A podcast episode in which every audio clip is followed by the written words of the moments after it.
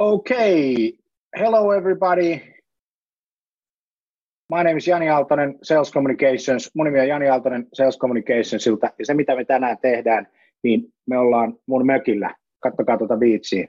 Eikö se ole ihan magea? Yeah, we are at my country place, and what we're going to do is we're going to run through today a webinar together with HubSpot. The topic is selling with empathy through COVID-19. And before we go on, I've asked questions like, where do you guys are? Where do you come from? And where are you watching this webinar? And somebody is watching from Kouvola at the home office. One is from Espoo, Helsinki. Somebody is outside at the terrace. I hope you're at the home terrace and not at the public terrace. And somebody is from Seinäjoki, Oulu, Vaasa. Thomas Ries Jensen is the Irish Hills of Wicklow Mountains, and so on. Somebody's from Tampere, and so on. This is how we roll in these modern times when we are doing selling and global selling through online channels. Few ideas before we go on. Let me share my screen, and here you go. And you can see my screen. DigitalSalesDay.fi, that's the place to go on to every webinar. We are running every webinar, all the webinars, 2 o'clock till Monday to Friday. Obviously, this Friday when it's Easter and next Monday when it's Easter Monday, we are not doing it, but we will continue tomorrow and then on Monday. The basic idea is that we want to help you sell more on a digital environment in the internet for the whole month. And that this is for free. And every session, every webcast, we will put on the Digital Sales Way website, Day website, so you can see those.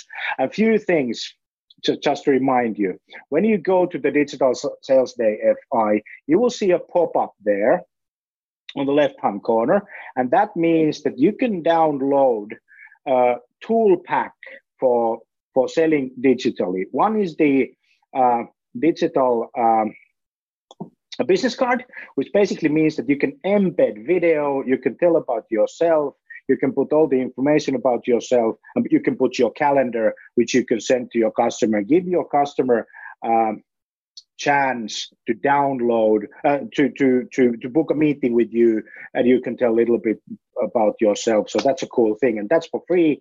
And just sign it up, and you can also get the CEO's guide to digital marketing and marketing automation, and you can also get the guide for inbound sales. And I think that the inbound sales, which we're going to talk about soon, is the thing for modern times. So go on and download the digital business card for you. But now, enough for me. We will give Thomas Ries Jensen the stage to talk about how do you sell through empathy with empathy through COVID-19. So Thomas, welcome, and great that we got you. Thank you very much, Jani. Thanks for the introduction. Lovely to virtually meet you all. So as Jani mentioned, I am with HubSpot. I have the pleasure of working with Jani and Sales Communications on a daily basis. I'll be working with the top partners in HubSpot, and obviously Sales Communications is one of our very top partner in the Finnish and the Scandinavian market. And let me just see if I can share my screen here. You see my agenda, right? Yes, yeah. We can. Perfect. Okay. Yeah. By the way, before you crack on, one thing: if you have any questions, put it on the chat pane. Like, make the chat, put it on fire, and we can talk through chat, and we will answer all your questions when we got them. So that's good. Yeah, plus one to that, guys. We want to keep this as conversational as possible. I realize it's over chat, but address your questions as we go along. So please just put it in there, right? Now, what we're going to be talking to today is, like, obviously we've moved into a new world here with the COVID-19, right? And everyone is kind of challenged with at the moment, how do we interact with that in our personal lives as well as in our professional life, right? And how do we sell in times like this? And, you know, that's the challenge that we in HubSpot are faced with as well. So what I'm going to present to you today is what we do internally in HubSpot. Also, how we work with a lot of our partners around it. I know Sales Communications has a fantastic structure around how they work with it as well. And I know Jani will be sharing that as well. So there's got to be two things we'll focus in on. First of all, the psychology of selling in uncertain times like this. And uncertain times like COVID-19, that's definitely an uncertain time for us all. We also, back in 08, 09, we had the economic crash, again, uncertain times that kind of destabilized how we run business, how we sell. We had the 9/11 back in 2001. We had our crises back in the 90s and the 80s as well. So this is something we meet now and again, right? And we need to address it. We need to work with how do we talk to our prospects and our customers? How do we best add value to their everyday when we are in a time like this? But also, how do we meet them on their terms? That's the first thing I'll talk about, right? So what is the psychology we are up against? Then the second thing is, I just want to talk to you about the framework for selling through COVID-19. Again, this is the framework that we use in HubSpot. I know Sales Communications, they have built out a great framework as well that is aligned with what we do. So just to give you examples of how can you kind of still run your business and sell and ensure to add value that is relevant to your customers with this very difficult situation that they all find themselves in, right? I'd love for you to put into the chat what industry that you're in, right? So obviously, I'm with HubSpot. We sell SaaS, so software as a service, across marketing, sales, service, and CMS. I'd love to just get an overview of what industries you guys are in. Now, next slide. So if we start on psychology of selling in... Yeah, sorry, Jani.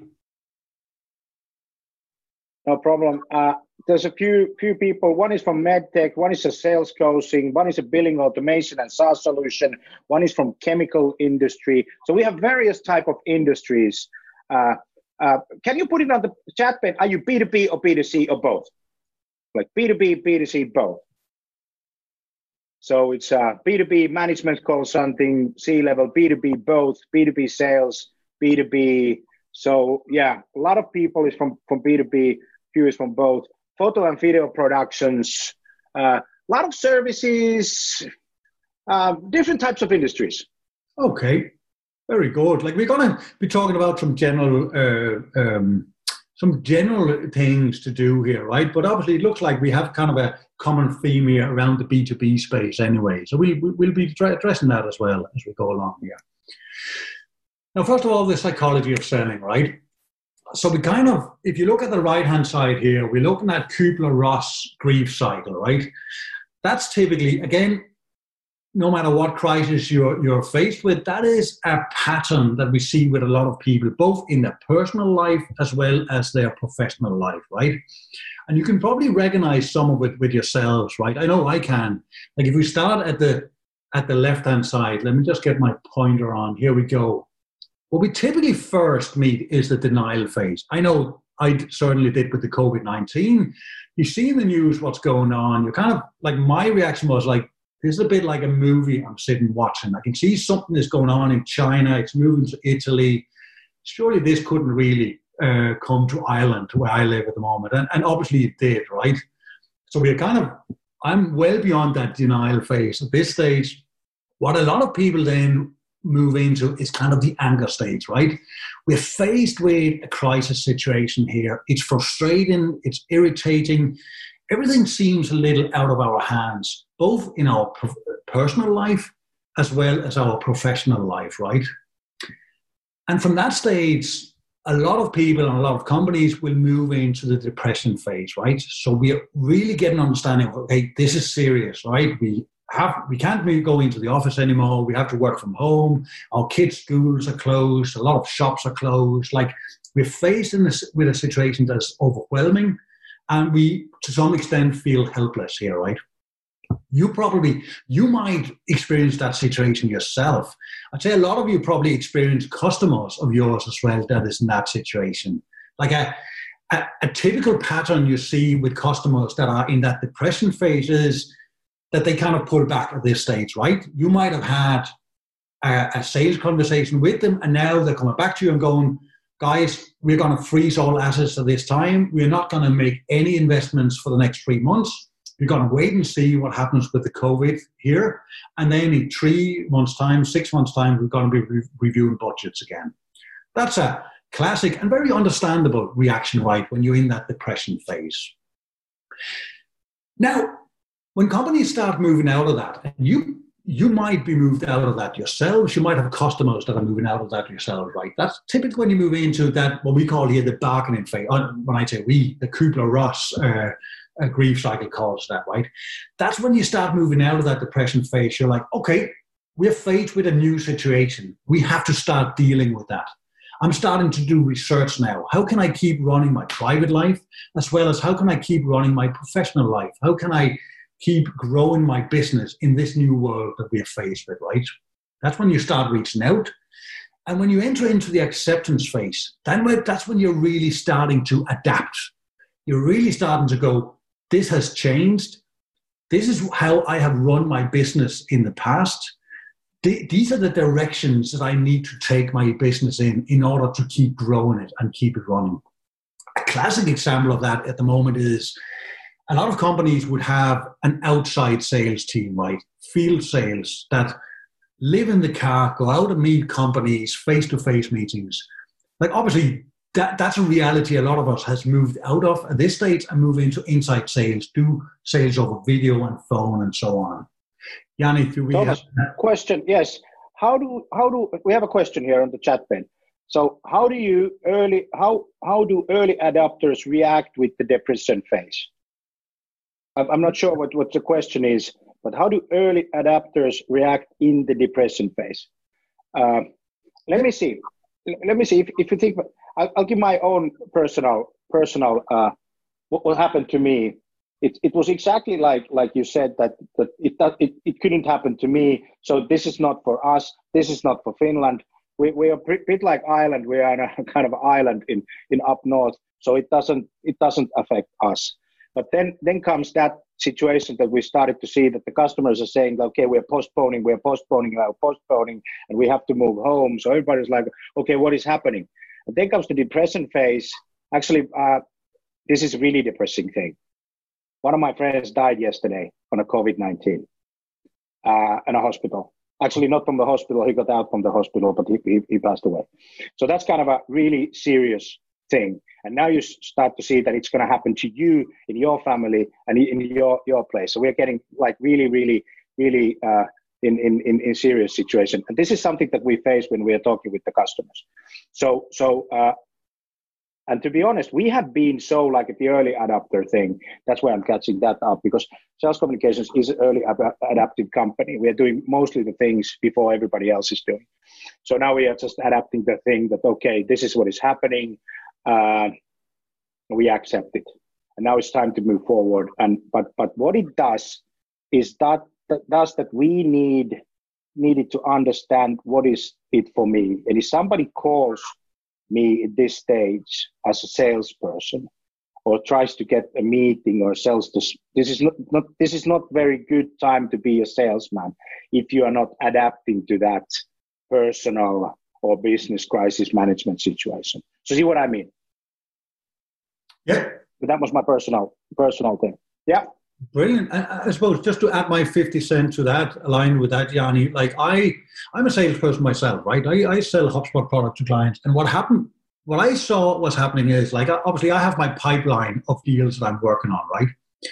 And when the crisis really kicked in, I saw a huge part of that pipeline just dying out, right? Like a lot of companies moving into that depression phase. They were not ready to continue. They came back to me exactly as I said and said, Thomas, I'll talk to you in 3 months. We've frozen all assets at the moment.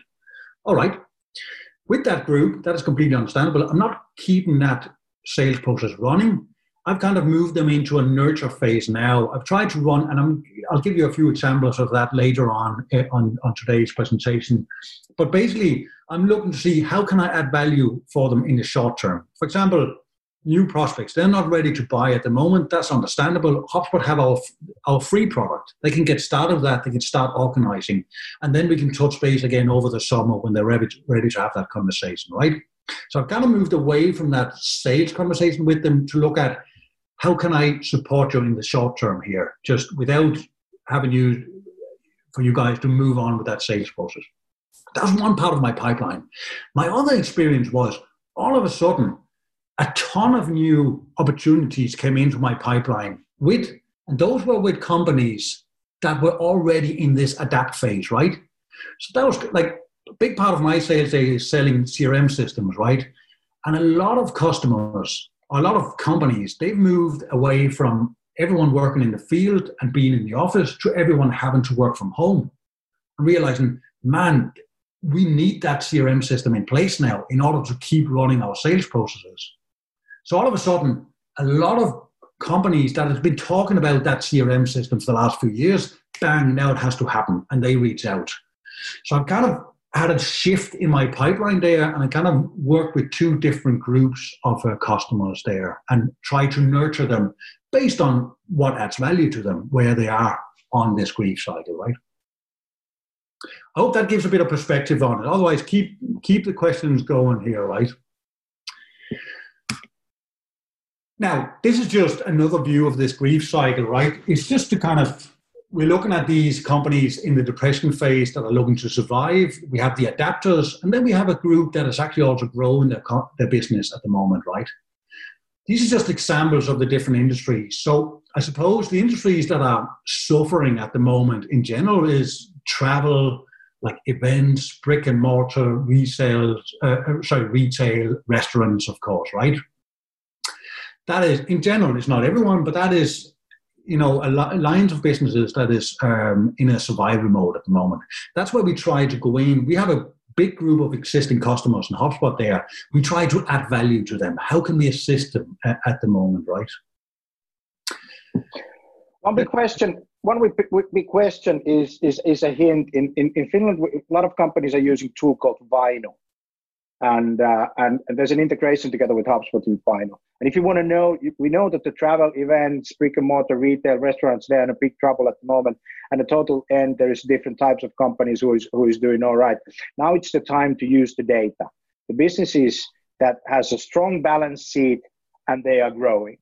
You know, if you look at the data, businesses, strong balance sheet and a growing industry, and they are not on the industries which are big effect on the businesses.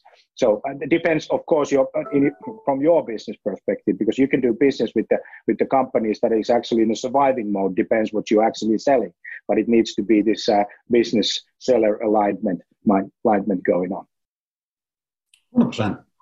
And what I will suggest to you guys is you do the same analysis with your install base, so your group of existing clients, as well as the new business that you're addressing, right?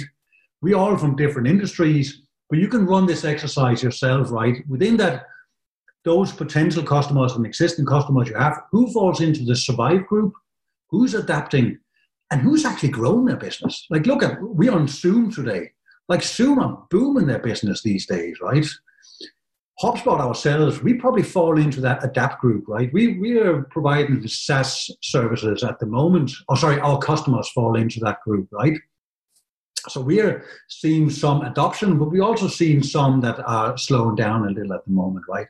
So it'd be well worth your while to kind of try and group the different industries that you're working with and identify, okay, how do we work with them going forward? To give an example with HubSpot, for example, we have moved, like we have a good few restaurants on HubSpot in the lower tiers, right? They're suffering at the moment.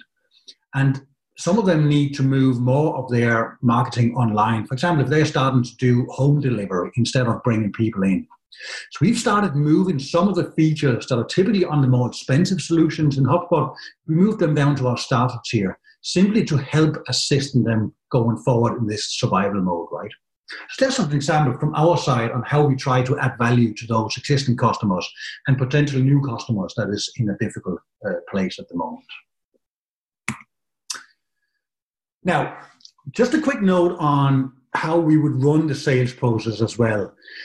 What we typically do in HubSpot, and again, this is the same for most companies. You can probably recognize this, right? But when you run a sales process with a prospect, you typically try and balance your conversation around, one, you're kind of building the dream with the customer. Like they have an ideal state they would like to reach, and you have the service or the product that can help them there, right? That is part of your communication, your sales process with them. You're heading towards this. That's the goal. The other part of that balance is what happens if they do nothing, right? So they're in a certain state at the moment. If they don't take on your services or your product, if they don't move, what happens then? So that's, I suppose, classic sales process, right? You're kind of balancing that, the goal you're aiming for, but also the pain of inaction. What we see at the moment is probably a little less, again, with most companies, it's a little less the dream we're building, a little less growth, a little more focused around, okay, we're in a crisis, we need to act now. If we keep doing things the way we've always done it, we're going to lose at this stage. So that's what we're looking at here. We, in HubSpot, are moving our sales conversations a little more towards loss aversion, right?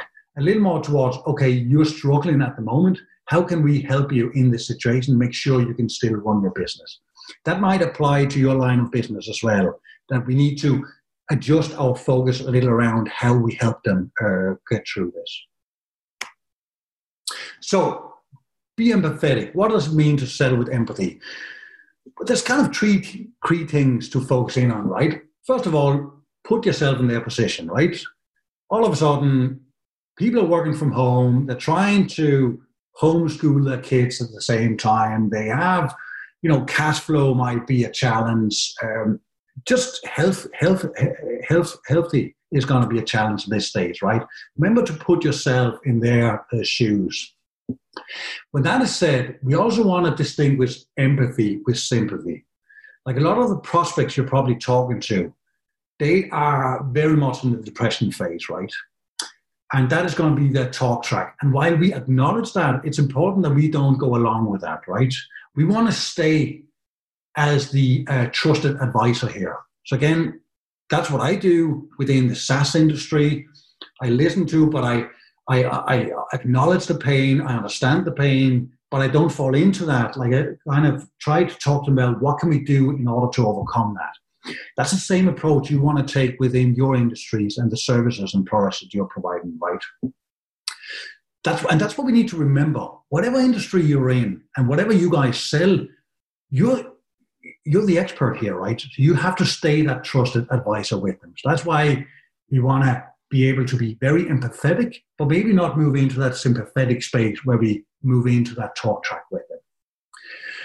One key tool we use here in order to run these conversations is what we call the LAER technique, and that's what we're going to go through now. So LAER, L-A-E-R, basically stands for listen, acknowledge, explore, and respond. Now, this is a technique I would use all year round, not just when we're in a crisis, but I think it's even more important when we're in these times where we really need to understand the challenges that our prospects are faced with, right? I'm just checking the time here. Okay.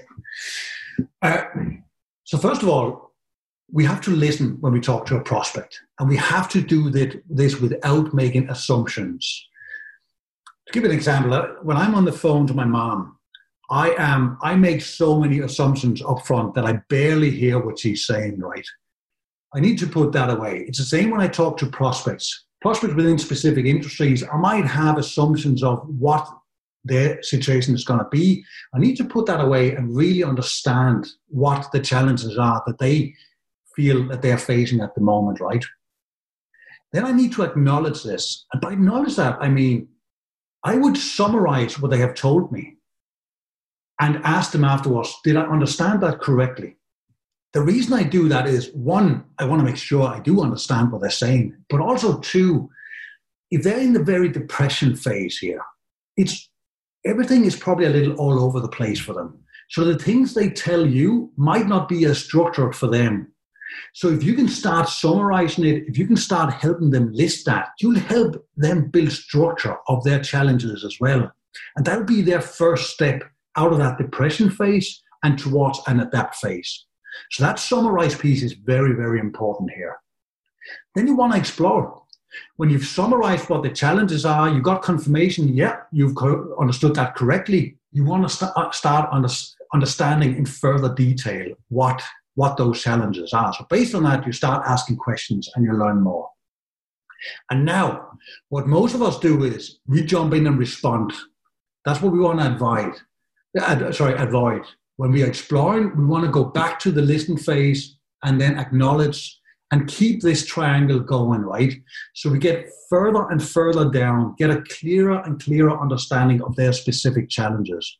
Again, to make sure that when we first start responding, that we are adding real value to the situation that they are standing in. That's key here. What I suggest is, print this out. I'll share the slides with you after. Print it out when you have your calls, especially now when we all have remote meetings. We can sit and move the finger across this sheet, right, to make sure that we follow this structure. This is something that is key in our sales process here in HubSpot, and I see it with a lot of our partners as well. Right. That's kind of the psychology we've walked through here. I'd now like to just move in and talk to you about, just give you examples of the framework that HubSpot is using when we address the situation we're in at the moment. Are we good for time, Jani? Is there any questions that we should address before I move on here? I think we're fine with time, but I have to, if you put that last slide, the LAER technique. Sure. There's a normal, without this crisis and situation that we are living, salespeople are too fast to respond. They are responding faster than they are listening to the customer. And especially the younger ones. Older ones, older salespeople, they understand that we have to spend time with the customer, we have to acknowledge, we have to explore and keep on digging and digging and digging. And the younger people are too fast for going on forward. What I really find really interesting that when we are doing sales processes, because you can't run your sales without the sales process. For example, when we are talking about when do we give solution to the customer, a lot of companies are doing it really fast, and then they suffer at the end of the sales process because their hit rate is very low.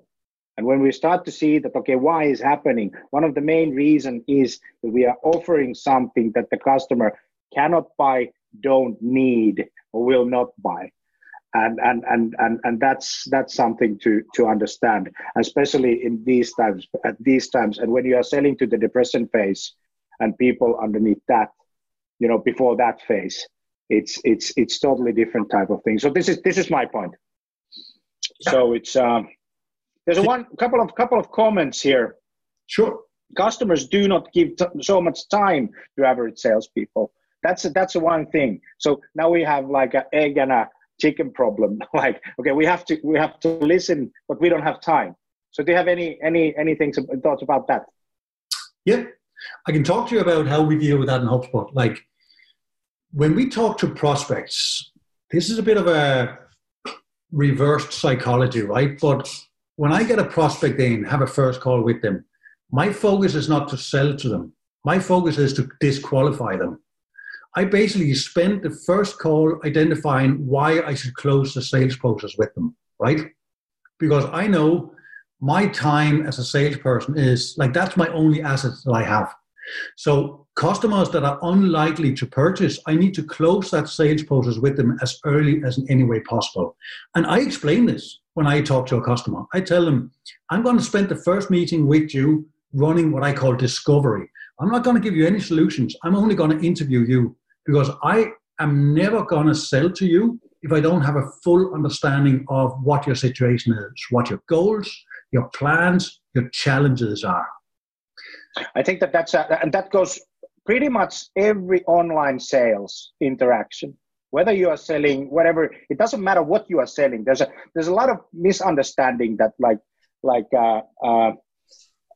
it's an industry-specific type of thing. Of course, there's industry-specific. If you go into a store and you want to buy a bread, the sales is done probably before you enter into the store, and you can only buy these breads which are available, and then pick and choose what you want. But if you're talking about B2B solution sales and you get online leads and you're selling online and you get a lot of leads, I think you nailed the point there that you have to disqualify them out. And this is really hard for people to understand. It's always because we are really outbounding. It's about, you know, us telling non-useful information to people, which we think it's very good.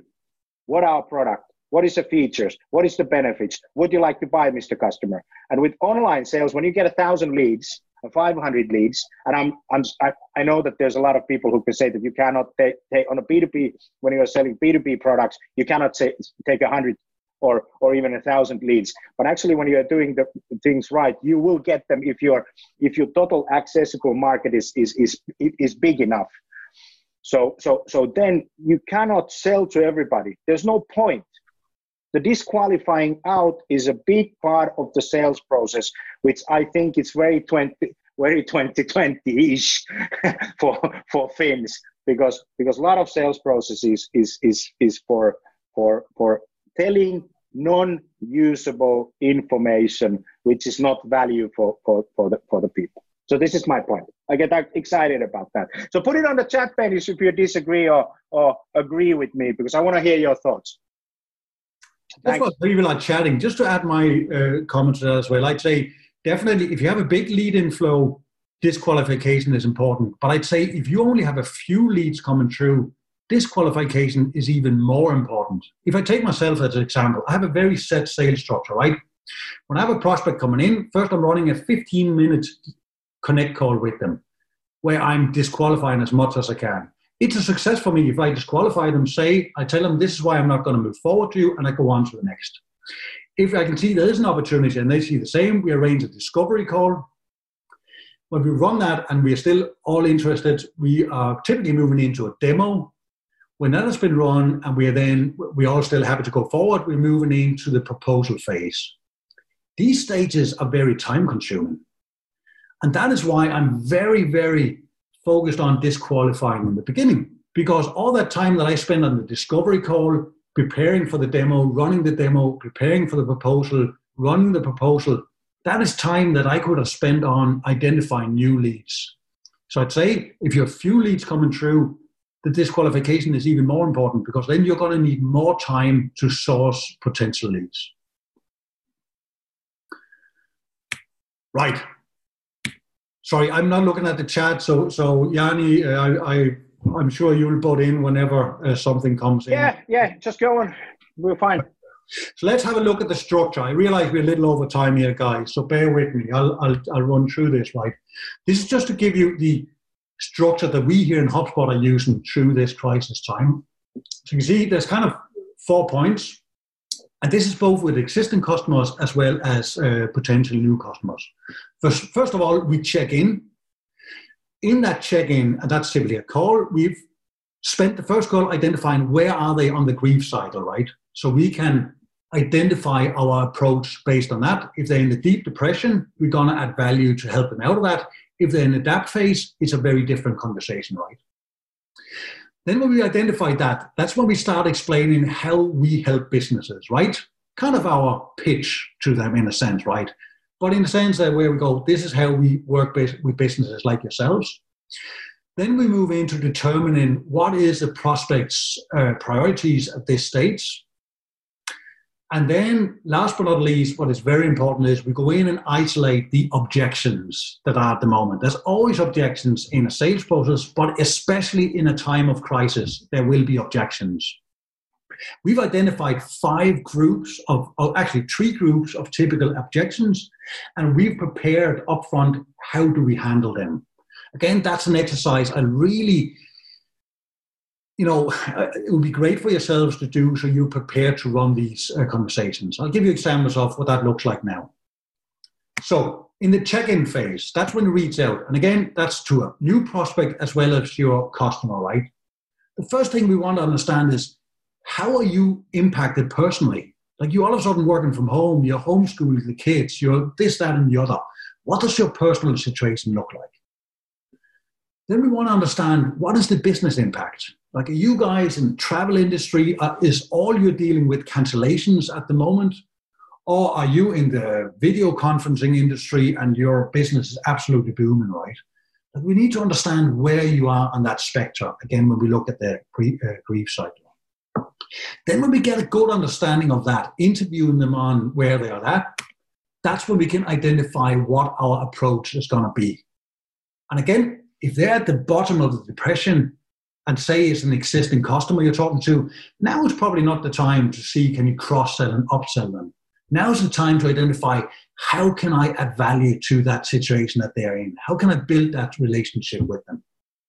And again, on the other side, if they're in the adapt phase, if they're looking to move forward, if they're looking to change the way they do business, well, they're probably ready to look at what you can provide them with at this stage, right? So identify your approach based on that initial check-in that you're doing with them. Then you move in, based on the approach that you have chosen, then you talk to them about, this is how we work with companies like you that is in the same situation. These are just examples of how HubSpot work with companies and how HubSpot partners typically work with companies. It can be very different for yourselves, but again, you have some core services or products that you're providing. How can you position that to the clients based on if they're in a phase where they just need help, or if they're in that adapt phase where they're ready to look at new opportunities? And then when you position that to them, then go back to your layer again, or back to your discovery, as we would call it, right? Understand what are their priorities and try to connect it to what services or products that you can provide, right? Then we're moving into the fourth phase. Again, we're coming back to kind of the disqualification that I would be doing, and I know Jani is doing his sales process as well, is we want to identify objections straight away. It's not something we want to leave to the very end. We want to identify it on day one. And we want to isolate that and understand, how can we help them overcome those objections? For HubSpot, we have three main groups of objections that we see at the moment. One is time. We have no time to evaluate, or we have no time to implement. We're dealing with this crisis we are running into at the moment. We can't look at anything new. The other is money. Again, we mentioned that example a couple of times. All our budgets are frozen. We have reduced budgets. We have huge cash flow complications at the moment. We're just not ready to invest at all. That's the second category of objections that we are experiencing at the moment. The third is commitment. I can't sign a contract at the moment. Like, typically with HubSpot, we sign 12-month contracts. There's not a chance I could sign a 12-month contract at the moment. I don't know what the future looks like with the crisis that we're in at the moment, right? So we've identified these three main groups of objections, and you see we have a couple of categories for each, right? So what we have done then is, and you can do the same exercise for your company, like, what are the main objections that you're running into at the moment, and how can you prepare a way of addressing these objections? And I just want to give you an example of one of these objections and how we handle it in HubSpot, right? So we mentioned one of them is time. We have no time to evaluate anything at the moment. We're preparing a talk track. When we get that objection, we're preparing an offer that is relevant to that specific objection. And then if they're not ready to go with that offer, which can be completely understandable, then we have a backup play. So, talk track. Basically, here I'm acknowledging what they're telling me. I fully understand it's busy at the moment. You don't have time to prioritize this at the moment. So talk to me about, what are the immediate campaigns that are taking priority? Here you have to remember, part of what we are selling is marketing services. So that's where I would go in and kind of identify, this is something I can help with. These are some campaigns you just need to get up and running right now. Say it's a company that is used to running physical events, for example. They can't do that anymore. So they need to move those campaigns online. Is there something immediate I can help you with there? Right? Then I have an offer prepared for people who isn't that. That can be a rep-driven, me being the rep here, needs analysis. I can help them do an analysis of their current situation and how we can get them up and running with a quick campaign that can help them here in the short term, right? If not, they're not ready to do that, that's when I have my backup play. Again, we provide a product, SaaS solutions that we are selling. If they're not ready to engage with me in that and look at what they can purchase, I will push them towards our free portal and I'll go, I fully understand, like, this is a challenging time. It's not the right time to be looking into this. Why don't, there's a few things that you can solve through our free portal. I'll give you some guidelines to what that looks like. So again, as you see here, we have an objection and I have my three-step procedure for addressing that objection. Again, I'm in the SaaS industry. I provide products here. Try and take that in and identify your own industry, your own company. What services are you providing? And what objections are you meeting? And how can you build out, you know, a response, a three-step response like I have here that you can use yourselves? Right, guys, that is what I had prepared today, right? So we basically talked about the psychology of selling, the cycle that your prospects might be in that we need to be aware of, and also give an example of the framework that HubSpot is using here. Now, let's open it up here. Do we have any questions? There's a one question that will there be a recording? And yes, it will be on DigitalSalesDay.fi probably later in the evening, at latest tomorrow. Depends how we can get that there. Somebody says that how do you tackle those objections? But I think that you answered to that question already. One thing I find really interesting about that structure is that you are using playbooks, type of playbooks, like you have structured like what are the objections going, and then you've written those answers there. You have the talk track, offer, and backup play, kind of three-dimensional way of doing the playbooks. Where do you have those playbooks? How do salespeople get access to those playbooks? Yeah, no, you're spot on. So just I suppose first of all, just to talk about playbooks and then where it sits. Like HubSpot is, we are hiring salespeople every single day. We're developing our sales force, and a lot of you are probably hiring sales reps as well.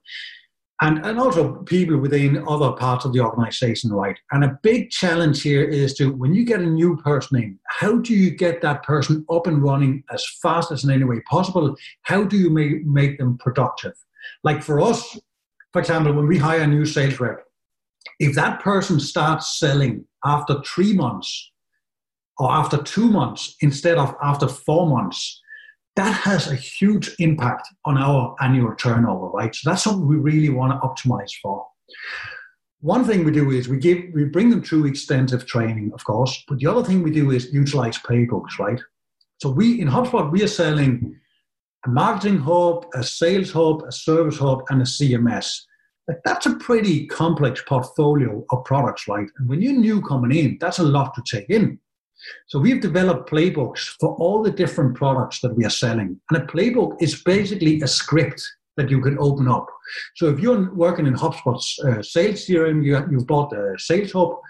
When I'm jumping on a discovery call with Jani, who's done a bit of research on my website, I can see from his behavior, again, we can track that on HubSpot, I can see he has only been looking at our marketing solutions. He's been reading blogs about marketing. He has downloaded an ebook about marketing. Okay, when I jump on that call with Jani, I'm opening my playbook for interviews regarding marketing, right? That is where his interest is going to be. So I then have outlined the questions that are relevant to ask. I've outlined what is the information that I need to understand in order to drive this sales process. So again, if I'm a new sales rep, I'm ready to run that conversation with Jani, even though I'm relatively new in the door. And I can take notes in this, and all those notes will be saved on Jani's profile in our CRM system. So again, I can return back to that as I continue the conversation. Or in HubSpot, for example, we have BDRs. So business development representatives, typically relatively junior sales guys that run the initial call. And then if there is an opportunity, they hand it over to a more senior rep. Well, if they've used that playbook, all the data that they have, or all the information they've gathered, will live on that contact timeline. So when they pass it over to me, for example, I quickly get a full overview of, okay, what is our understanding of Jani at the moment? How should I drive this conversation? And you can also, when you're doing playbooks, you can use them in role plays. So I know that, well, you're Danish and Finnish. There's a lot of Finns in the audience. And how do you feel the role plays when a sales training? It's like, I don't want to go there, and it's like, I'm not an actor, and so on. You know, there's a role play. One is a seller, one is the customer, and they are doing this role play, and that role play is put on that playbook, and you can use them on sales coaching. And then when people are filling out the playbooks, the information on their actual sales, you can actually get some data how you're actually doing on those sales processes. But do you use a lot of role plays? Do you do role plays in HubSpot? Yeah, constantly. Like, it's a very important part of our hiring process when we bring in new sales reps. They are role-playing constantly. When we bring new partners on board, like you probably remember back in the day as well, Jani, when Sales Communications came on board, we were on sales training with you. Role plays were extremely important. And again, that's where we'll be using the likes of playbooks as well. And another thing, like, we work with different cultures as well. And that's where these guidelines can be important. Like, I'm Danish, living in Ireland. Danes and Irish people are very similar in the sense that we talk all the time, and we ask questions all the time. We're very quick like that. And I know a Finnish audience, like I'm working with all of Scandinavia, we have probably a difference in our approach there. I have learned over time that I ask a question to a Finnish audience. If it had been Danes, I would have 10 people jumping up and talking all over the place, right? When the Finns, sometimes I need to give it 10, 15 seconds, just a pause, and then I'll get a reply. And again, that's the kind of thing that we want to work with when we build out these guidelines through, for example, playbooks to help our sales reps. Yeah. I have to finish up. Anyone there? yeah. But I know that's this, because Finns are probably the only nation in the world who can answer to an open-ended question, yes or no. so Eddie, there's one question from Tero. Do you have any tips on breaking the ice to get even the first call with the prospect, especially how the no-time objection comes already when suggesting a meeting? This is very outboundy, by the way. This sounds like I'm calling. This is outboundy way of doing things. Yeah. And we're more like inboundy, like people are asking to get meetings. So inbound salespeople don't have a problem to get meetings. The problem is that you get wrong meetings for your sales, and that's the thing. But anyway, do you have anything on that, especially now that, no, I don't have any time, you want to book a meeting, anything on that? I think that's a final, because we have to wrap up soon. So yeah, quick one on that, because obviously we're working with inbound leads. A lot of them are ready to have conversations, but all of us sometimes have to be a little more outboundy. We might have some leads coming through that has just checked the website. They might not have been downloading material and all that, so they might not be as warm as we would like, right? Like, I come across those as well, and I need to reach out to them. One thing I always address straight away when I'm in a conversation is, when we reach out, we can sometimes have like the prospect up here and the sales rep down here, and you try to get their attention. You want to talk to them, and they know that. So the first thing I'm addressing is I need to have a balanced communication with them. So whether this is outbound-ish outreach or complete inbound, the first thing I always do is to go, listen, guys, I have been looking at your company. I can see you're very similar to a lot of companies that we help today, right? So the reason I'm reaching out is I just want to understand. I want to qualify with you if we can potentially help you going forward. So what I'm looking, I would love to just take 10 minutes with you today in order to qualify this with you. And if both you and I can see by the end of the call, there's not really a fit here, let's leave it. There's no point for me to move forward. I need to spend my time with prospects that is relevant to the products and services that I can deliver. The same for yourself. Like, you don't want to be talking to someone that, you know, is not relevant for your business. So again, as I talked about earlier at the top of the call, I'm working with disqualifying everyone I'm talking to. And I'm making that, I'm outlining that to them straight away. I'm telling them, I'm here to understand, does it make sense for you and me to talk together? Does it make sense for us to work together going forward? And if not, let's make sure we don't waste each other's time. So I'm moving away from being down here and them up here to have a balanced conversation between two professionals that are looking to identify if they should work together or not. That can be my overall approach. Yeah, I think it's a good one. Okay, thank you guys. Thank you guys very much. I hope that this answers your question, and we will get the recording to everybody, and you can send this all over your world and make sure that everybody in your company who is doing the sales will get this. And remember to go to DigitalSalesDay.fi and download the digital business card for yourself and the package for how to sell online. Thanks very much. Thanks, Thomas. And good day. And stay safe. And 2 meters, you know, from the other person. And this is not time to hug and kiss and all that. But anyway, see you later. Good. Bye. Thanks so much, guys. Bye.